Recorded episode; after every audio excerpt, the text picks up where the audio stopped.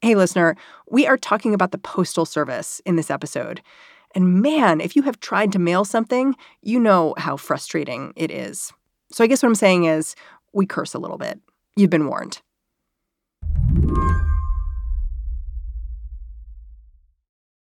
If you Google around, try to figure out who is doing what at the post office these days.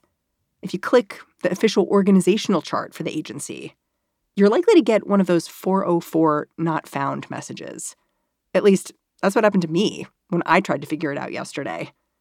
Because a couple of days ago, who's doing what at the US Postal Service changed radically. Yeah, I mean, that's never a good sign, right? Jordan Weissmann has been covering the post office for Slate. 23 executives were either reassigned or replaced, which is huge. Yeah, it's just like the entire top of the org chart, you know, got shuffled around. I wouldn't say everything changed. I would say everybody who had reasons to be concerned previously now have more reasons to be concerned. People have been concerned because the United States Postal Service is finding itself stretched increasingly thin. It's running out of money, like a lot of businesses that are dealing with this coronavirus. It's being led by a new postmaster general, a guy known for pushing workers to a breaking point.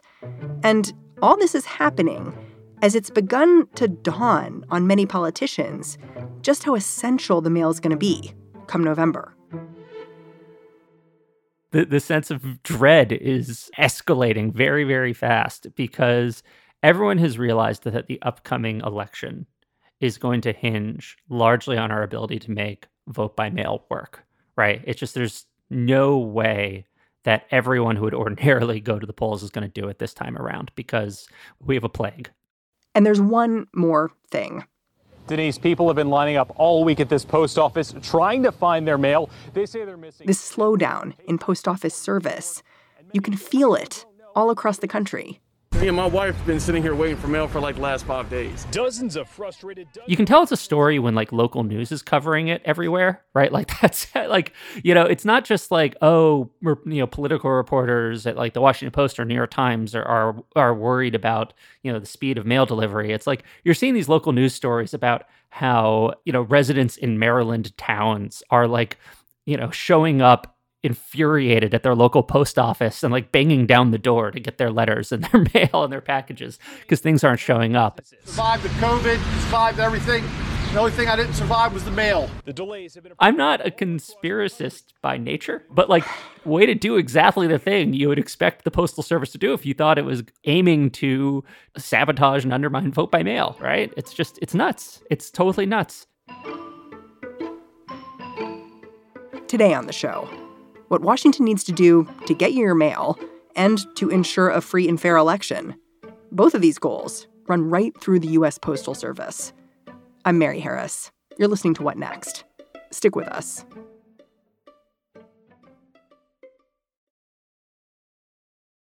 This episode is brought to you by Discover.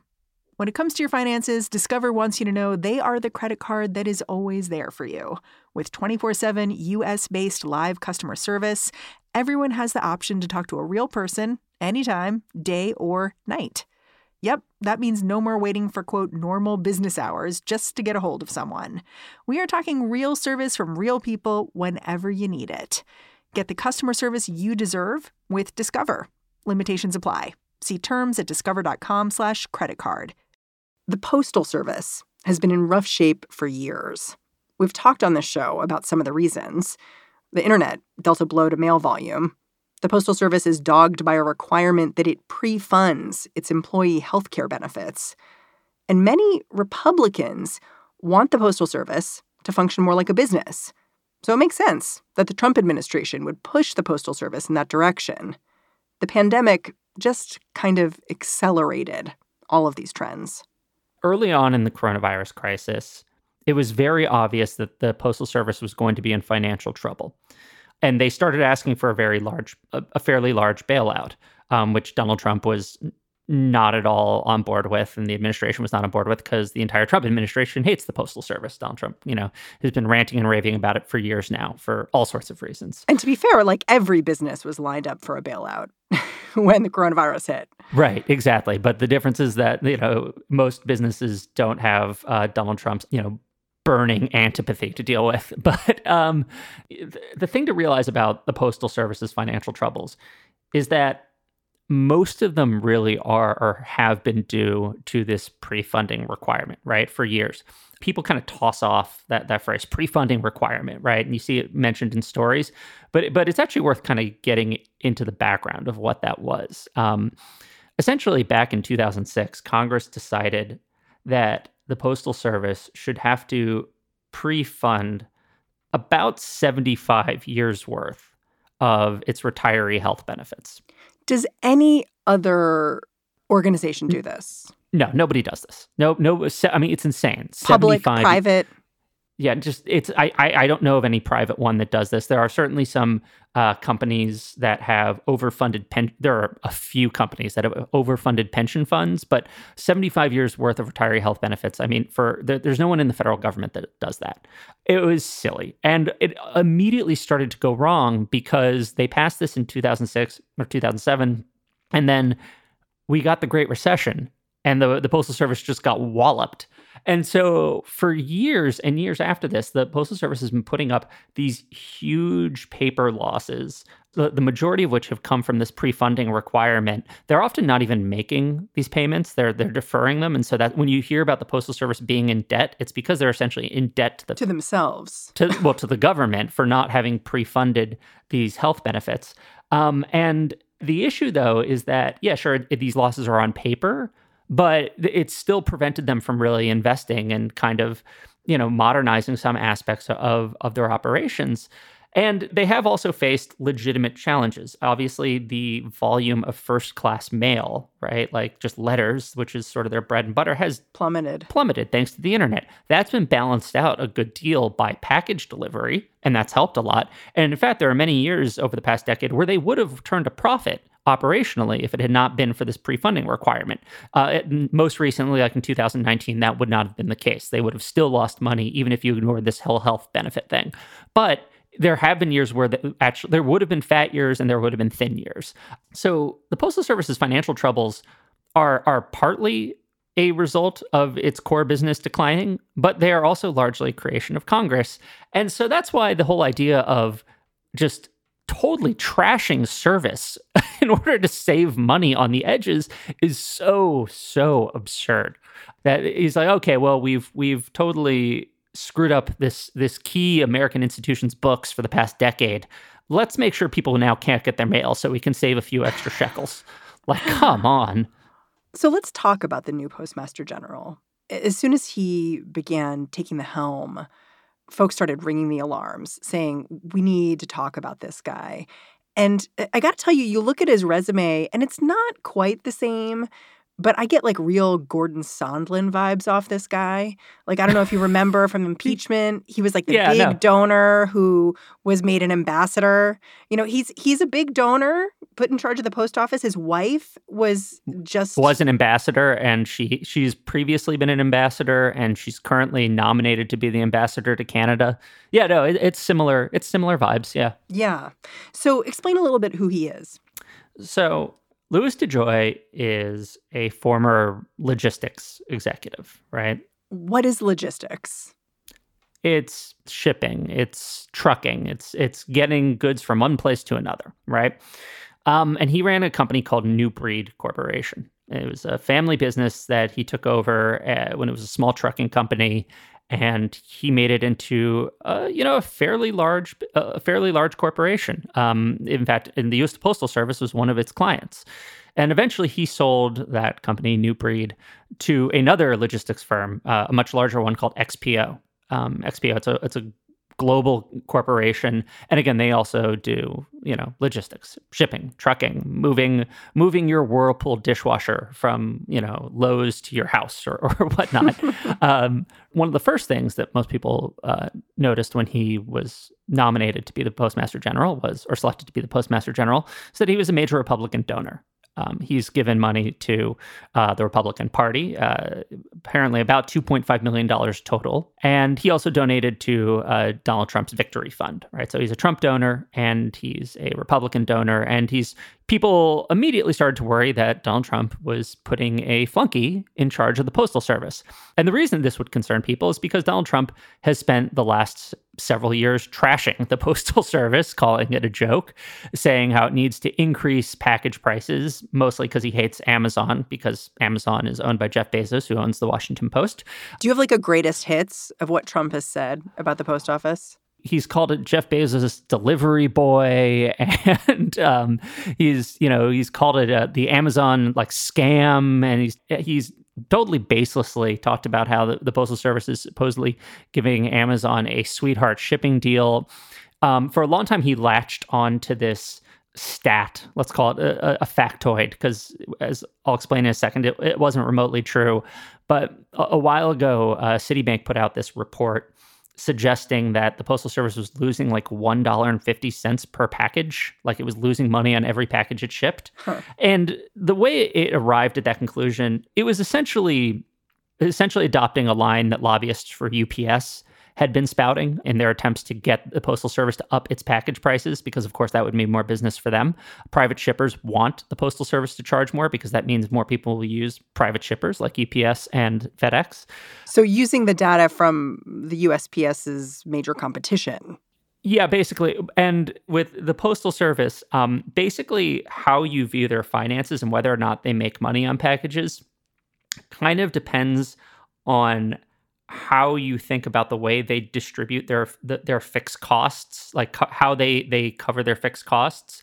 Basically, the postal service says that they cover their fixed costs through the price of their their letters, their first class mail, and that lets them charge a little less on packages so they can get more of that business. And UPS says that's unfair, that they should charge less for the letters and charge more for the packages. That that's like what the whole argument is. And so they try to spend turn that into into the idea that the postal service is losing money. What's funny about this? It's so what, funny. I'm like, who cares what you think? Yeah, exactly. Right. It's like, well, no, they just distribute their. They just like distribute. That's, that's their, cool. You have your own business. You yeah, do, you do you, buddy.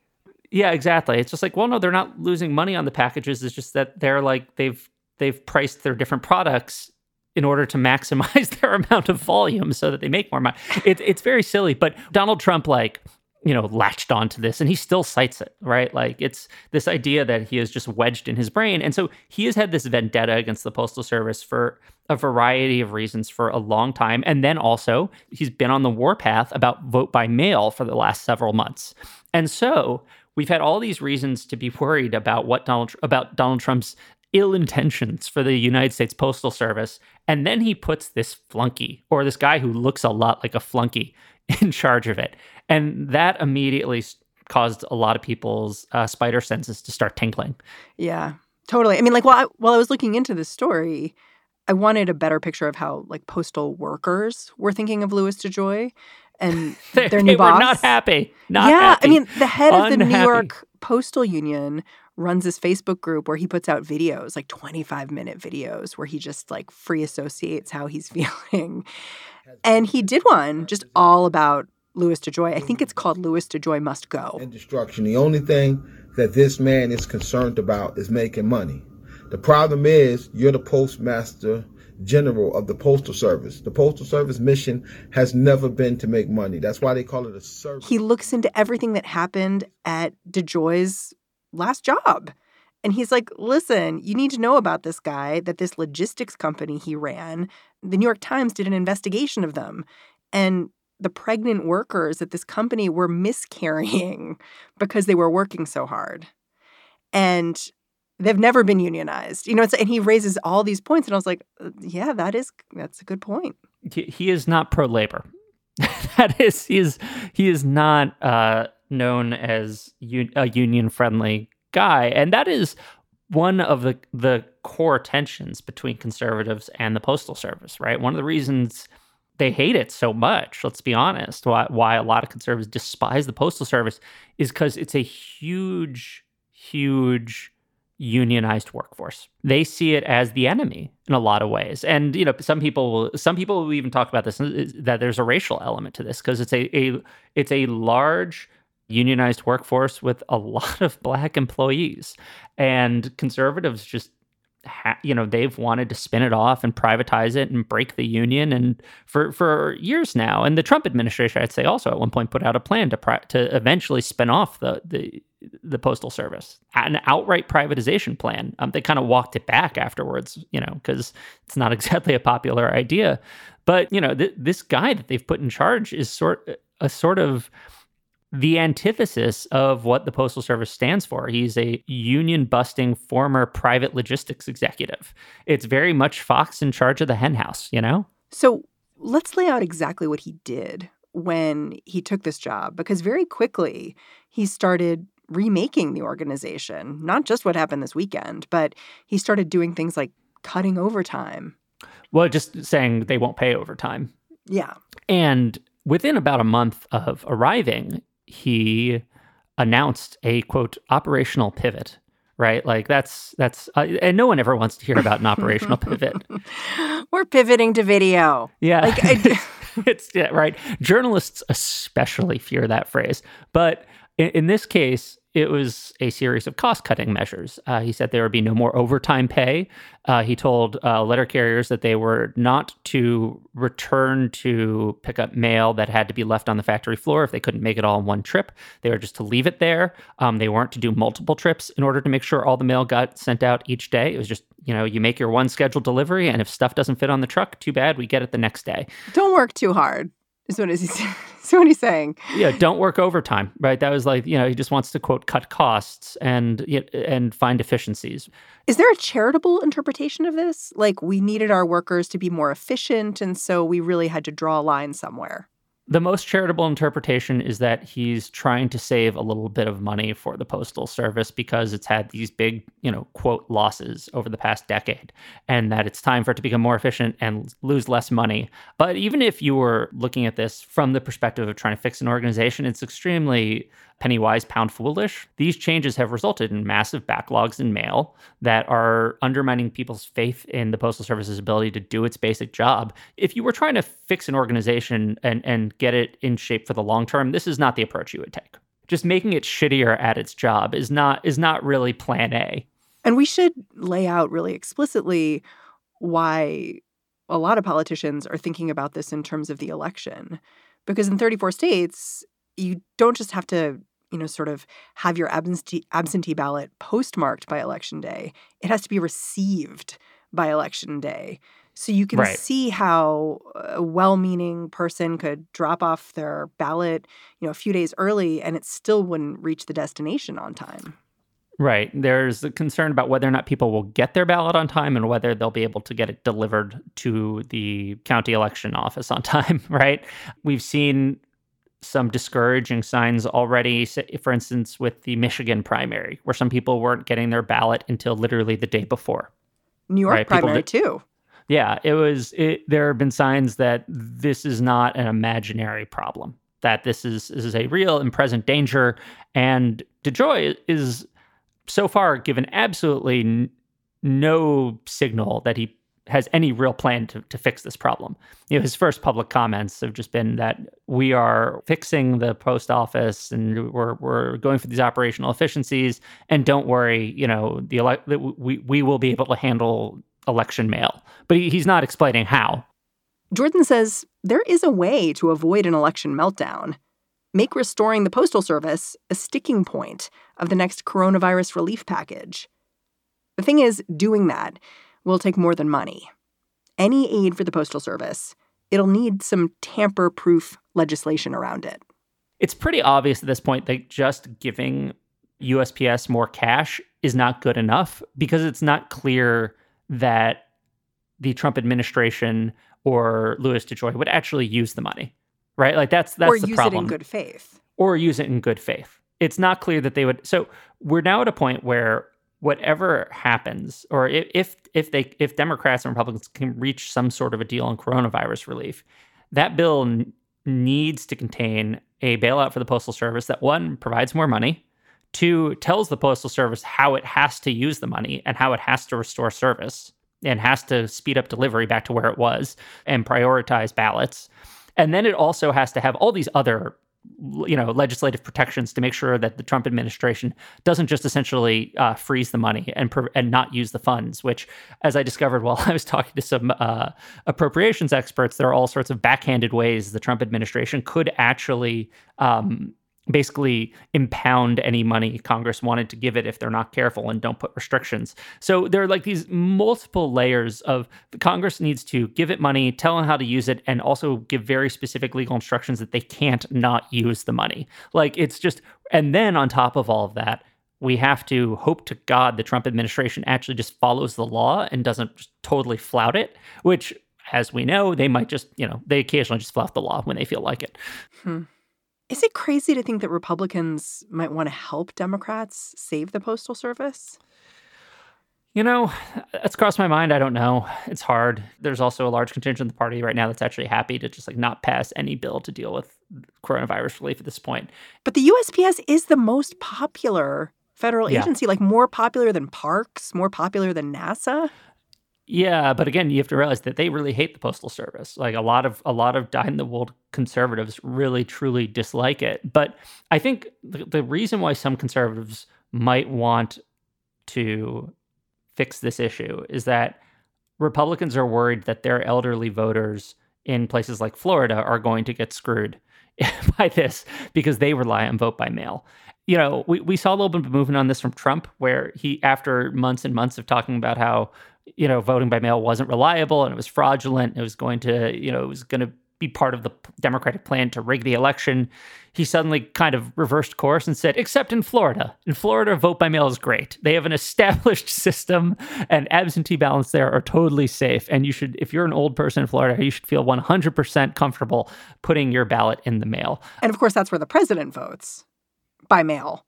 Right. It, it has for a while. And so it was silly. And it shows how some, it clearly shows how some Republicans are whispering in his ear, hey, you might be screwing us over too by doing this.